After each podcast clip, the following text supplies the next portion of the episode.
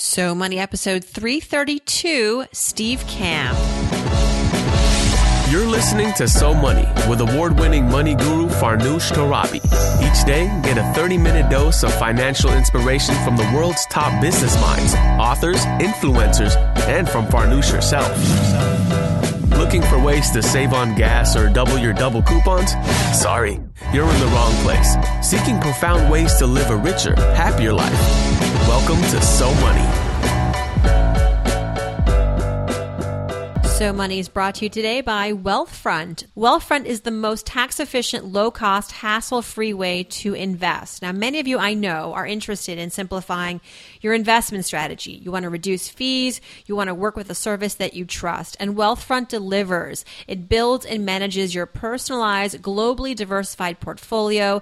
To open an account, the minimum is just $500, and that gets you a periodically rebalanced, diversified portfolio of low cost index funds.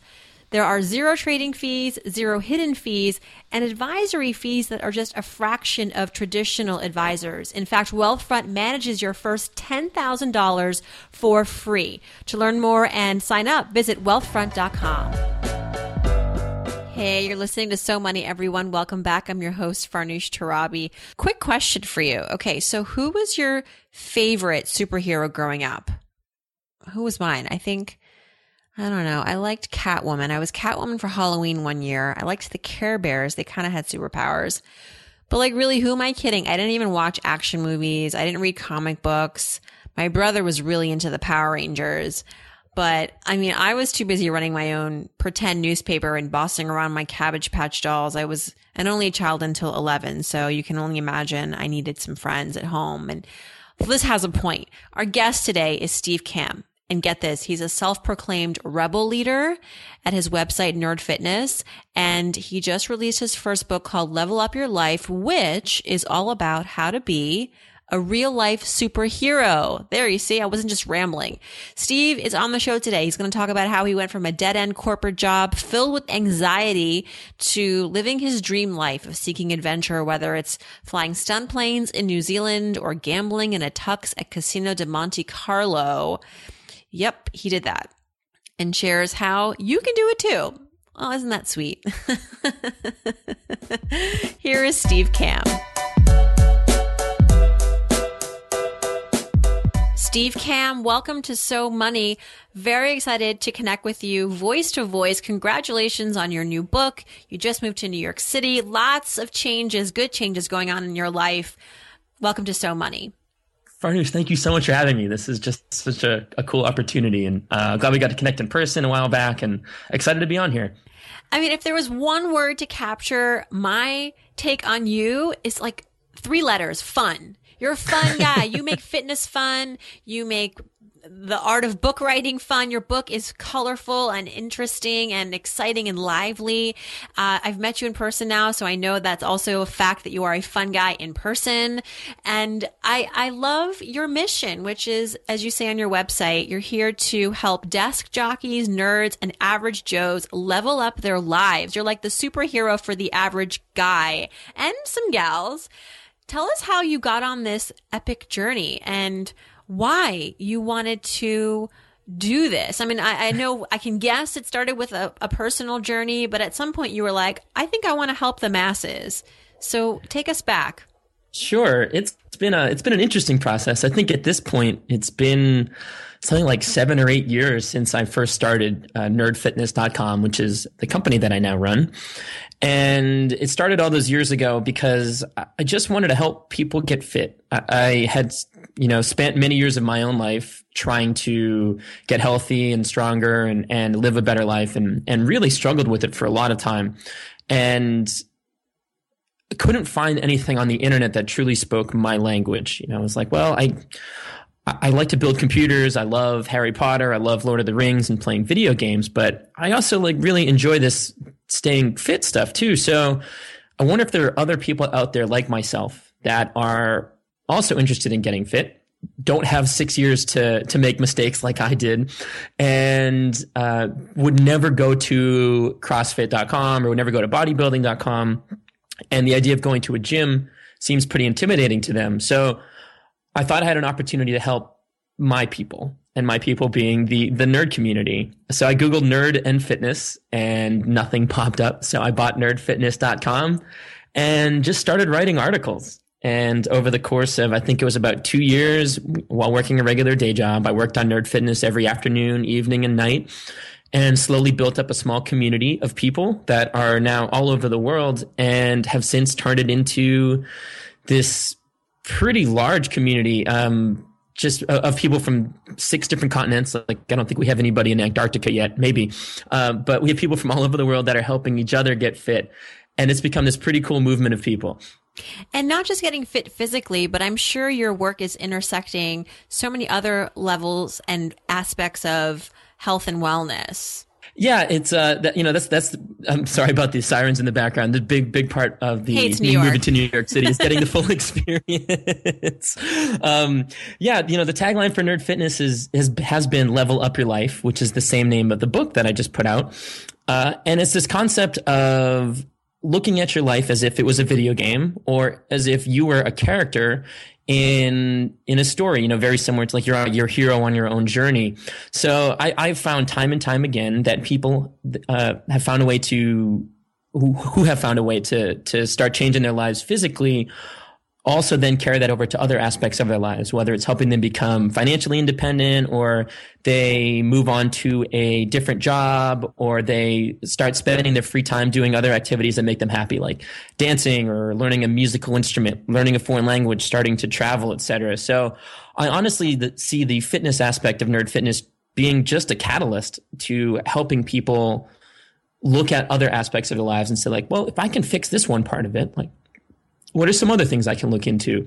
Uh, so that's been the reason why I, I spent the past few years uh, writing this book called Level Up Your Life. It, it kind of chronicles my own personal journey of uh, creating nerd fitness and and finding financial independence, building my business. Actually, spent a year and a half traveling around the world, living out of a backpack, and came back from that trip more financially stable than when I had left. And it also follows the journey of men and women, young and old, uh, single and divorced, kids and no kids from my community that have followed the same path and and used it to to level up their own lives as well. It's it's been pretty fun to. It's been a great time to write, and I'm really excited to share it with the world this concept of being a part-time blogger while having a day job and then having that blog take on a life of its own, lead to a book, lead you to some travel, basically jumpstart a new career for yourself. Does that happen anymore? Um, are blogs still a viable way to get out there and to connect with people? I just feel like there are hundreds of millions of blogs. Now the new thing is podcasting. What's your take on that whole medium of what's the, you know the internet thing sure. how do you maximize like if I'm, I'm thinking about listeners you know they're a lot of them are still in that corporate job that and they're they want to break out they want to use something easy accessible inexpensive like a web domain to get out there um, can you still do it Great, great question. Well, I'm, I'm fortunate enough that I was quite ignorant when I started because I think if I had talked to anybody else or had done any research, if you had talked to me, you I'm wouldn't sure have every, done it. everybody would have told me like, why would you start a fitness blog? There's already, you know, millions of fitness blogs out there. Like you're entering the most crowded space on the internet. Like, what are you thinking? Um, and fortunately, I didn't listen to them. And I did spend two years building an audience and slowly honing my craft and, and creating a community and then, and then eventually creating products to, to help the members of the community and, and truly turn it from a blog into a business. So I don't think it's dead. Uh, uh, the this idea of oh, create a blog, start a business, etc. But everybody kind of gets sold that dream on the internet, and they're like, oh, start a blog, and you know, two months later, money just starts shooting out of your computer. It doesn't work that way. It requires a significant amount of time, energy, and effort. You also have to enter it knowing that it might take years and years to to build the size of a big enough audience. And not only that, but you have to find a way to stand out. So for me, you know, now it's kind of it's funny. Like thanks to all the Marvel movies, like being in shape and nerdy is kind of like it's in right now. Eight years ago, I, it wasn't. It was just the thing that I wanted to do. So instead of trying to cater to everybody in the fitness niche, uh, niche, niche, depending on how you want to pronounce it, um, I cater to a very specific. I believe it's. I believe it's niche. No. it's uh so what I did was I, I catered to not just fitness people, but actually I catered to people that probably weren't interested in fitness, that would consider themselves brand new beginners and also thought of themselves as nerdy. So like it cut it down to such a small group of people that I could speak our language and get through to them in a way that felt good to them and honest and, and helpful to me and we could create a group that way. So whether you're starting a podcast or you are starting a blog, uh, I did it the same way as everybody else. I bought a domain for 10 bucks and hosting for 60 bucks for the year. And that was the initial investment into Nerd Fitness. And since then, I, haven't taken on any additional investment. I still own, um, you know, 100% of the company, and it has grown dramatically since then. But it all started with that, and spent, you know, like I said, it was two years of writing every day, connecting with people, asking readers what they wanted to see the most, making um, important pivots throughout those two years. Uh, once I learned what worked and what didn't, and and have built it since then. So I don't think it's dead. I just think you have to approach it the right way, and also expect that it might take a significant amount of time before you get there. That's fair. Yeah, it's going to take time. But what you did, which was really admirable and hard is you were consistent. You talked, you did this every day. You didn't give up. You have to actually really love what you're blogging about. And it helps if you're, you're a guinea pig in whatever you're writing about. Yeah, actually, I, I kind of looked at it like, um, if I was a superhero, then my afternoon was my alter ego. So by day, I was a marketing assistant at a job that created um, music festivals. And by night, I was the rebel leader of a community of nerds around the world and helping them get fit. So like I could, I, it, it, there's like this duality to my life and it allowed me to to really you know go all in on one during the day and then jump and flip switches at night to the other one and i think another thing that i did was really helpful was I really cut my personal expenses as as much as I could so that instead of having to take on a giant investment or you know kickstart it in a certain way that got really stressful as long as I could make more money than I was spending each month and if I could spend very little the amount I needed to make uh, was very little, which then uh, kind of proved it to myself like, okay, if I can make this work and make $1 more than I spent last month, all it takes now is just to scale this up and, and grow it from there. So it's been a process, but it's been it's been both fun and incredibly educational as well. How did you like the whole book writing process? This was your this is your first book. You're with a huge publisher, Rodale. Were there any surprises, or were you just enjoying every minute of it? Because it was it's such a it's such a it's such an opportunity, right, to get a big book deal from a major publisher. Yeah. I, so throughout the book, I consistently call back to the idea of this hero's journey. And it's a concept that every great story in history, from the Bible all the way up through Harry Potter and the Hunger Games and uh, Lord of the Rings, all follow a very similar story arc. And it's this, you know, this guy or guy or girl from humble, ordinary beginnings uh, receives this call to action, finds a mentor, goes into this extraordinary world, solves a problem or slays a dragon, saves uh, somebody, finds a treasure, and returns home a changed person. I felt like I went on a hero's journey myself while writing this book. Um, it was a definite, it was definitely a departure for me because I had been publishing two articles a week on Nerd Fitness for five, six years. And to suddenly shift from having to write something that was going to be published a few days later to instead write something that wouldn't be seen for two years and everything I had to write had to cohesively tie itself together uh, was a challenge. I remember the first draft I finished. Like I think Rodale told me my first draft was supposed to be sixty thousand words, and I hit enter on the last sentence, and I had written like hundred and five thousand words. Like I had written almost two full books. I was like, oh man, uh, there's probably a good book in here. I don't know where it is yet, but uh, I, I'm gonna find it. And I thought that was really kind of helpful for me to just like that first few months, like, dude, don't worry if this is good. Don't worry if it all makes sense. Just get it out of you, and then we can go back, uh, rework it, and and put it back together, and and and make it happen. So uh, it was a challenge for sure but I truly like I really enjoyed it, and very similar to how I started Nerd Fitness is how I wrote the book. I, I woke up every day, and like uh, I used a program called Scrivener where I had a certain number of words I had to write every day. And every time I hit, wrote a word, this little progress bar would fill up and change from red to orange to yellow to green. And then it would give the satisfying ding when I wrote enough words that day. So very much like any video game, like I could see the progress on my screen as it was happening. And, uh, like I, I, I had a blast. I mean, sure, it's it was different working with a publisher, getting an outside editor to read my work and and things like that. But I truly enjoyed it, and I fully intend to write uh, more books. You know, if there's an opportunity to do so, because I I enjoyed it. I had a lot of fun.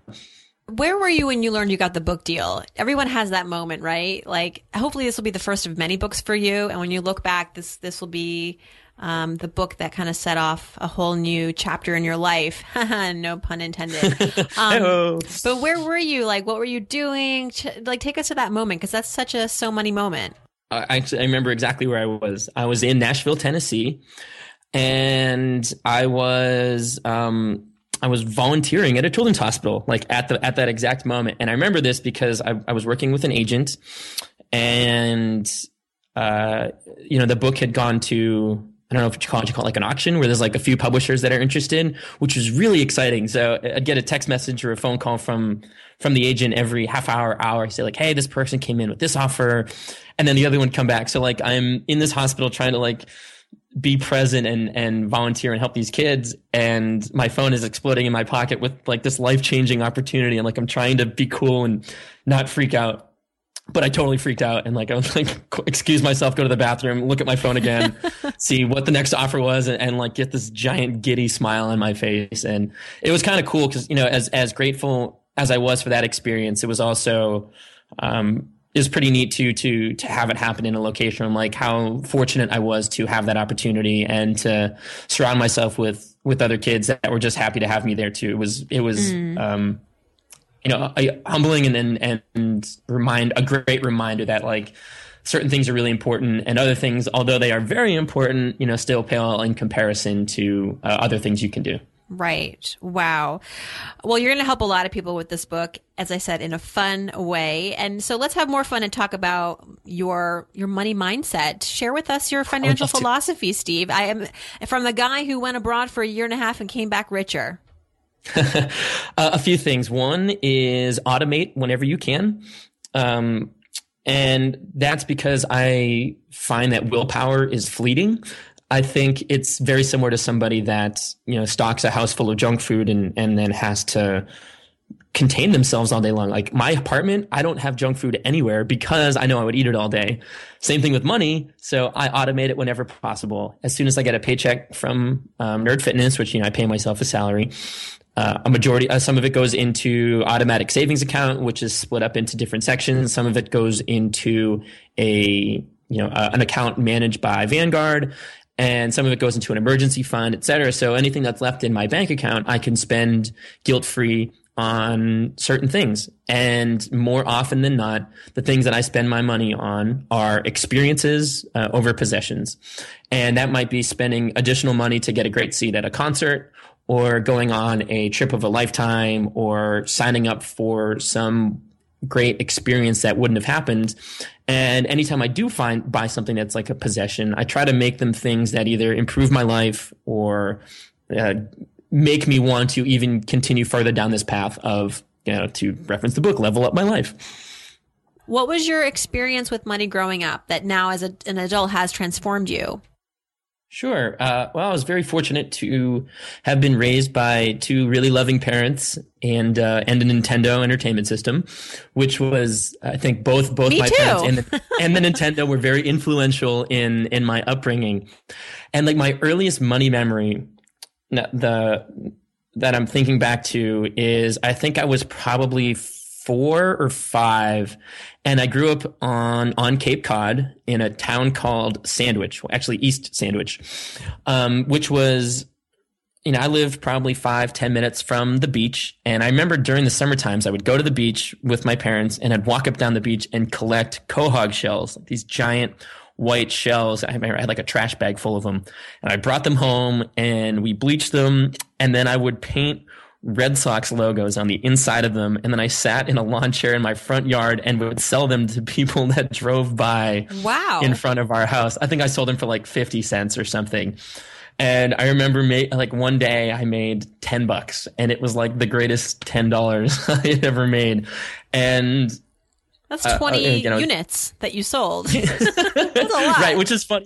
I lived in this quiet neighborhood, you know, like a moderately sized home on in a quiet like I was like a local that grew up on Cape Cod. Everybody's only there for summer times usually, but uh, yeah, and I think people mostly just felt bad for me because I don't think my drawings were that great.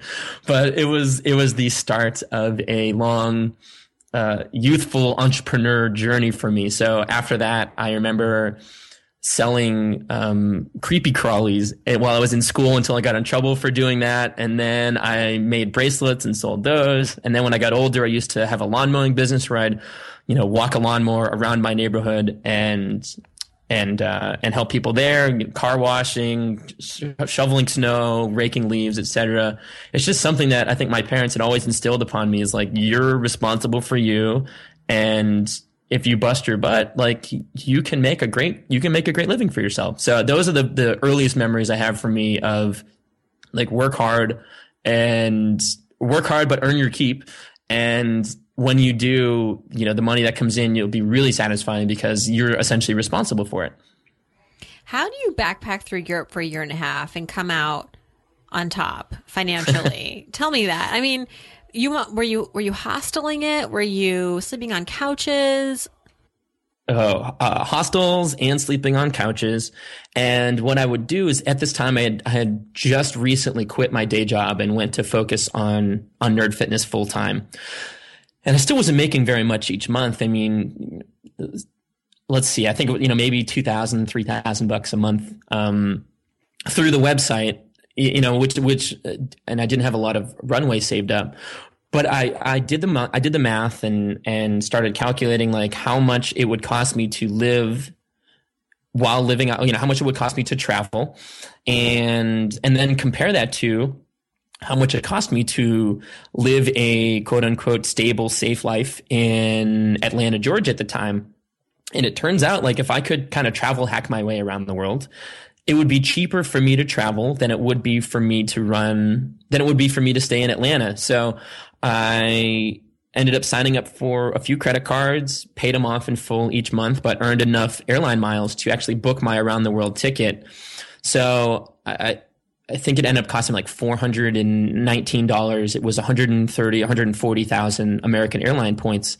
So I wrote an article called How to Travel the World for 419 bucks and it ended up getting syndicated by Gizmodo and became like their number two how-to article of 2010. Wow. So it was kind of fun. Yeah, it was kind of fun to to and a star is like, born. yeah, it was it was cool. You know, I, I wanted to prove not only to other people but to myself, like everybody thinks, oh, to travel is way too expensive, and all these other experiences are for other people, but they're not for me because of X or Y or whatever it may be. So I was like, here's a person that you know, because I could work remotely, write articles for Nerd Fitness while um, while traveling.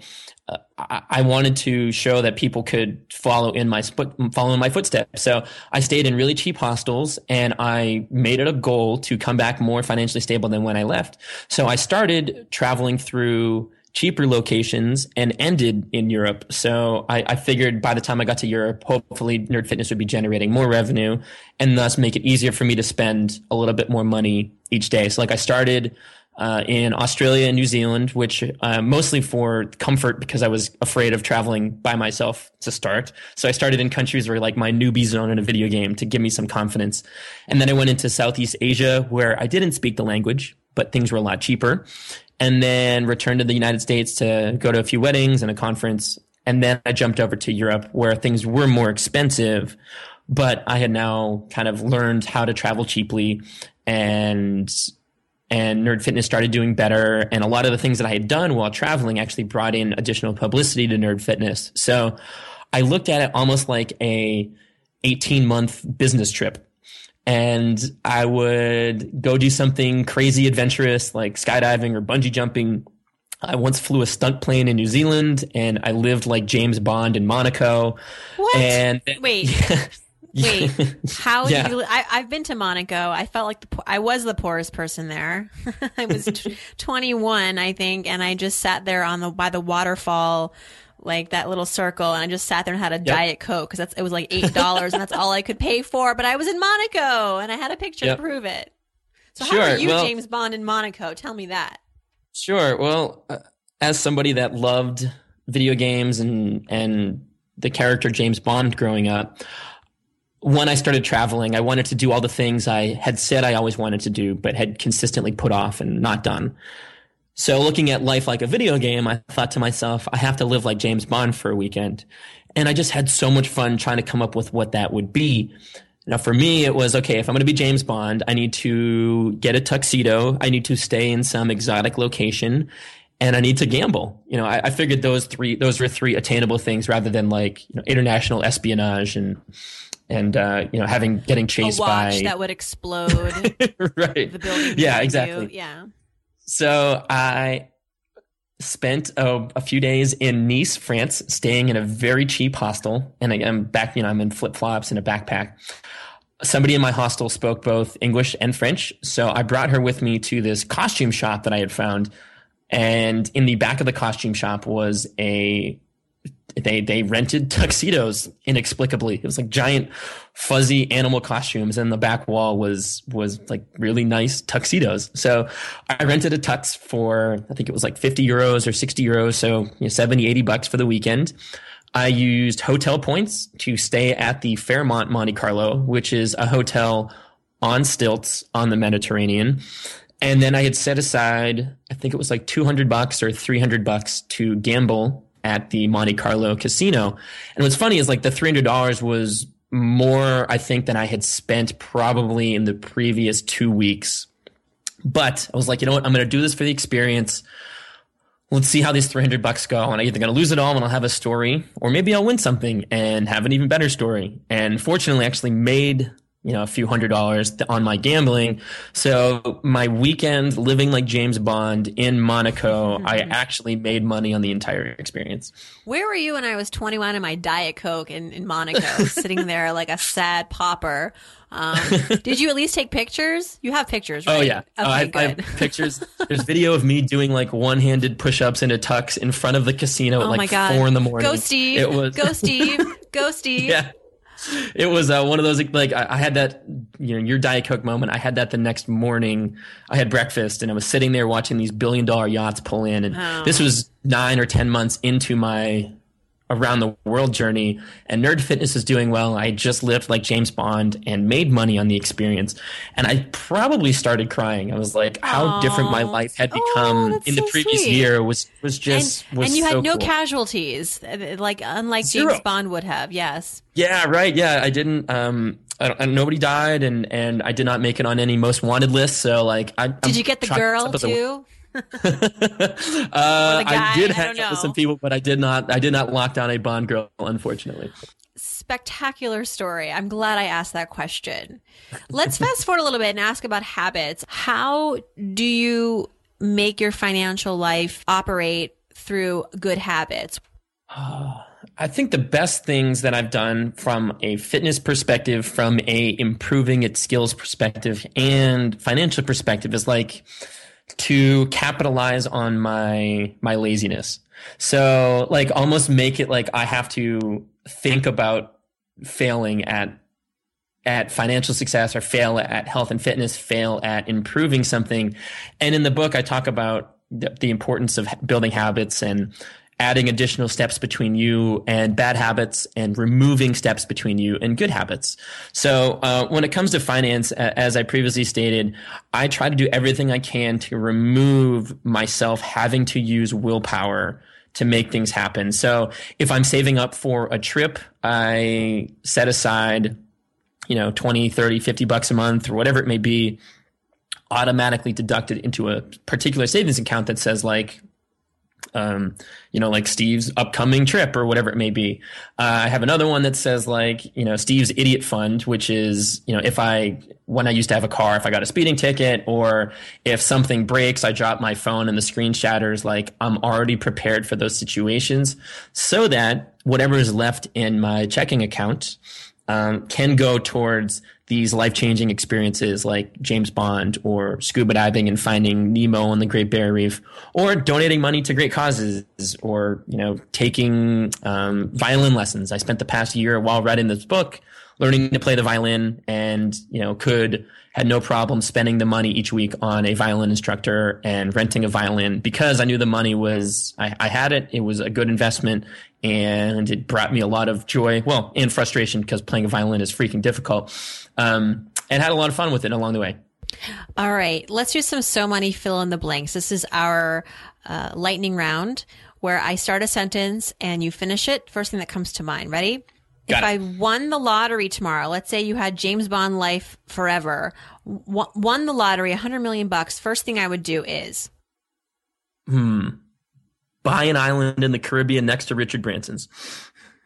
all right, because he he's in um, Nectar or what Necker Island. Yeah, Necker, Necker, Island. Necker Island. He owns Yep. Necker Island, right? Or he just has a lot of le- real estate on Necker Island. Oh no, he he owns it. owns he, it, uh, right. Literally owns the island, runs his business. Most often from there, you can rent it out for a weekend, whatever. But like one of my goals, and it's so funny. I'd already talked about like experiences over possessions, and the first thing I tell you is to buy an island, which is like probably the most financially irresponsible thing I could do. But uh, I had zero plans of selling Nerd Fitness and whatever. So I think if I had the opportunity, buying an island in the Caribbean and structuring it in a way so that it could become like nerd fitness island and we just run you know yearly camps or whatever it may be and move the whole team there and have some fun with it like that's that sounds like something ridiculous but also fun that i would that i'd probably do with it Yeah, right on. Okay, one thing that I spend on that makes my life easier or better is uh, a fitness coach which is crazy Oh. considering i run a health and fitness company but i have somebody that i pay to program my workouts for me every month and because he tells me to do it i actually hit every workout i do every exercise and every rep and it's been about two years now and as a result i'm now in far better shape than i've ever been before what do you look for in a fitness coach? uh, somebody that has succeeded in a way that I want to succeed. So it's my friend Anthony Michael, and he lives in Pittsburgh, but he was, you know, uh, physiologically looked like me a few years ago, and now he looks like I want to look. So hiring him knowing knowing that like he's the type of guy that can do the things that I want to do.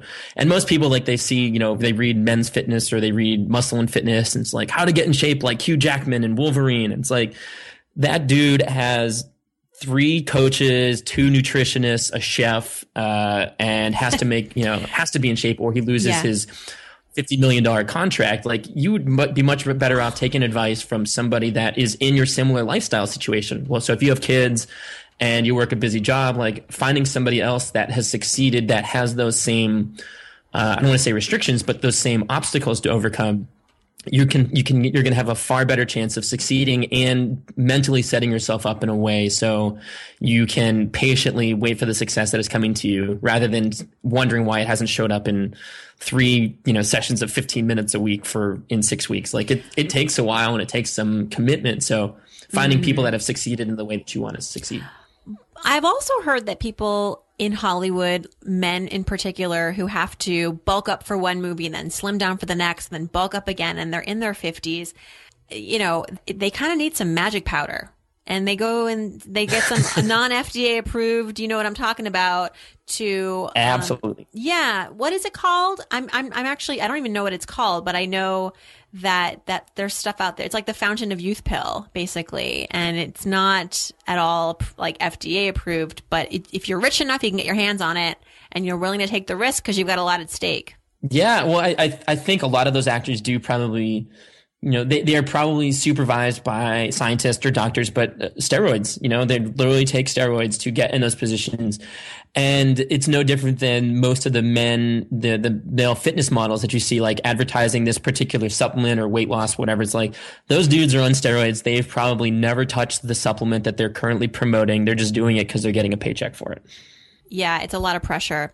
Um, okay, so now when I splurge like a lot of money, because you say, you know, y- you like to save up for the big wins, the big experiences. One thing I love to splurge on is. Uh, there's one thing that I probably splurge on every year, and it's this cruise. It's this cruise called the Rock Boat, and it's a company I used to work for, and it is a floating music festival where we take, you know, it's a giant cruise ship and there's 30 or 40 bands on board. And then every other spot on the ship is sold to fans of, um, fans of those musicians.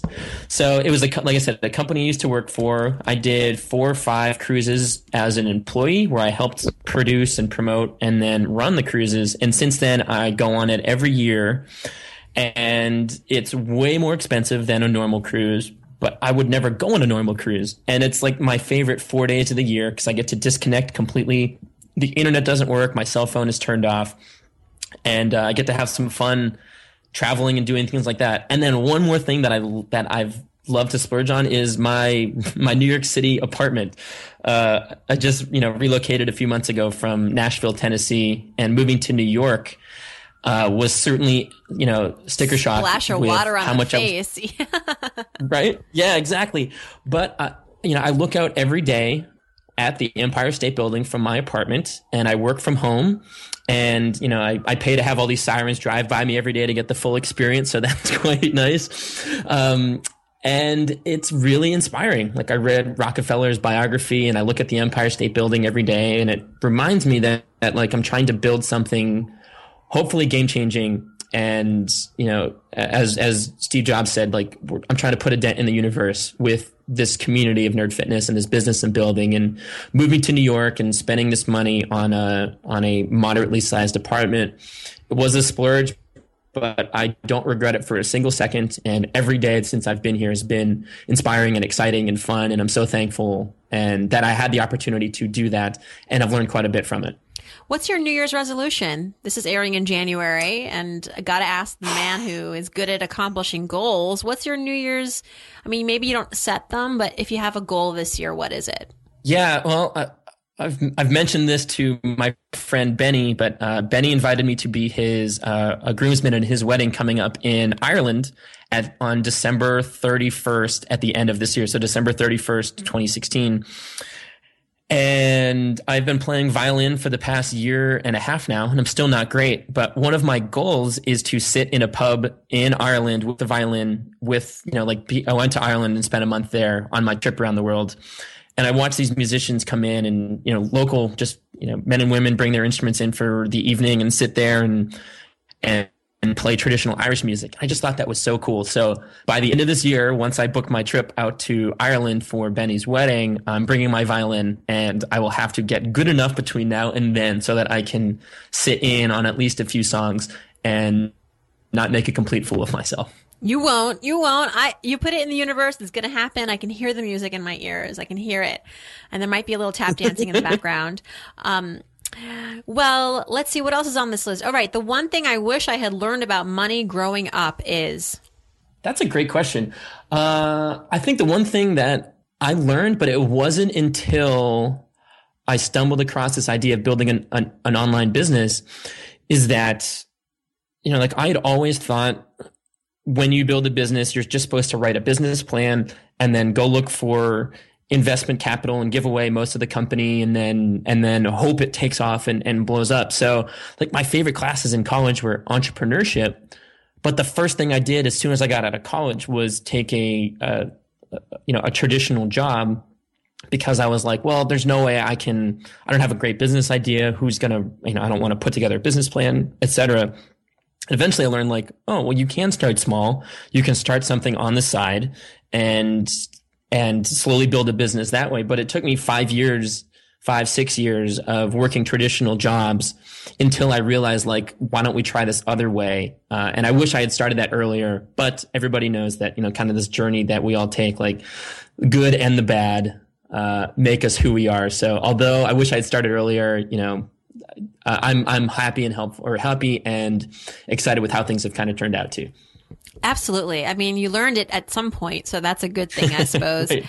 When I donate, I like to give to blank because I like to give to um, causes that my friends are really excited about. So like my sister walks every year, you know, walks a marathon every year for the Jimmy Fund. And uh, I have another friend that volunteers at this camp called Camp Sunshine down in Georgia, which is a summer camp for kids with cancer and you know, things of that nature. So whenever anybody, you know, anybody that I know is raising money for a cause that is really important to them, um, I gladly donate to that.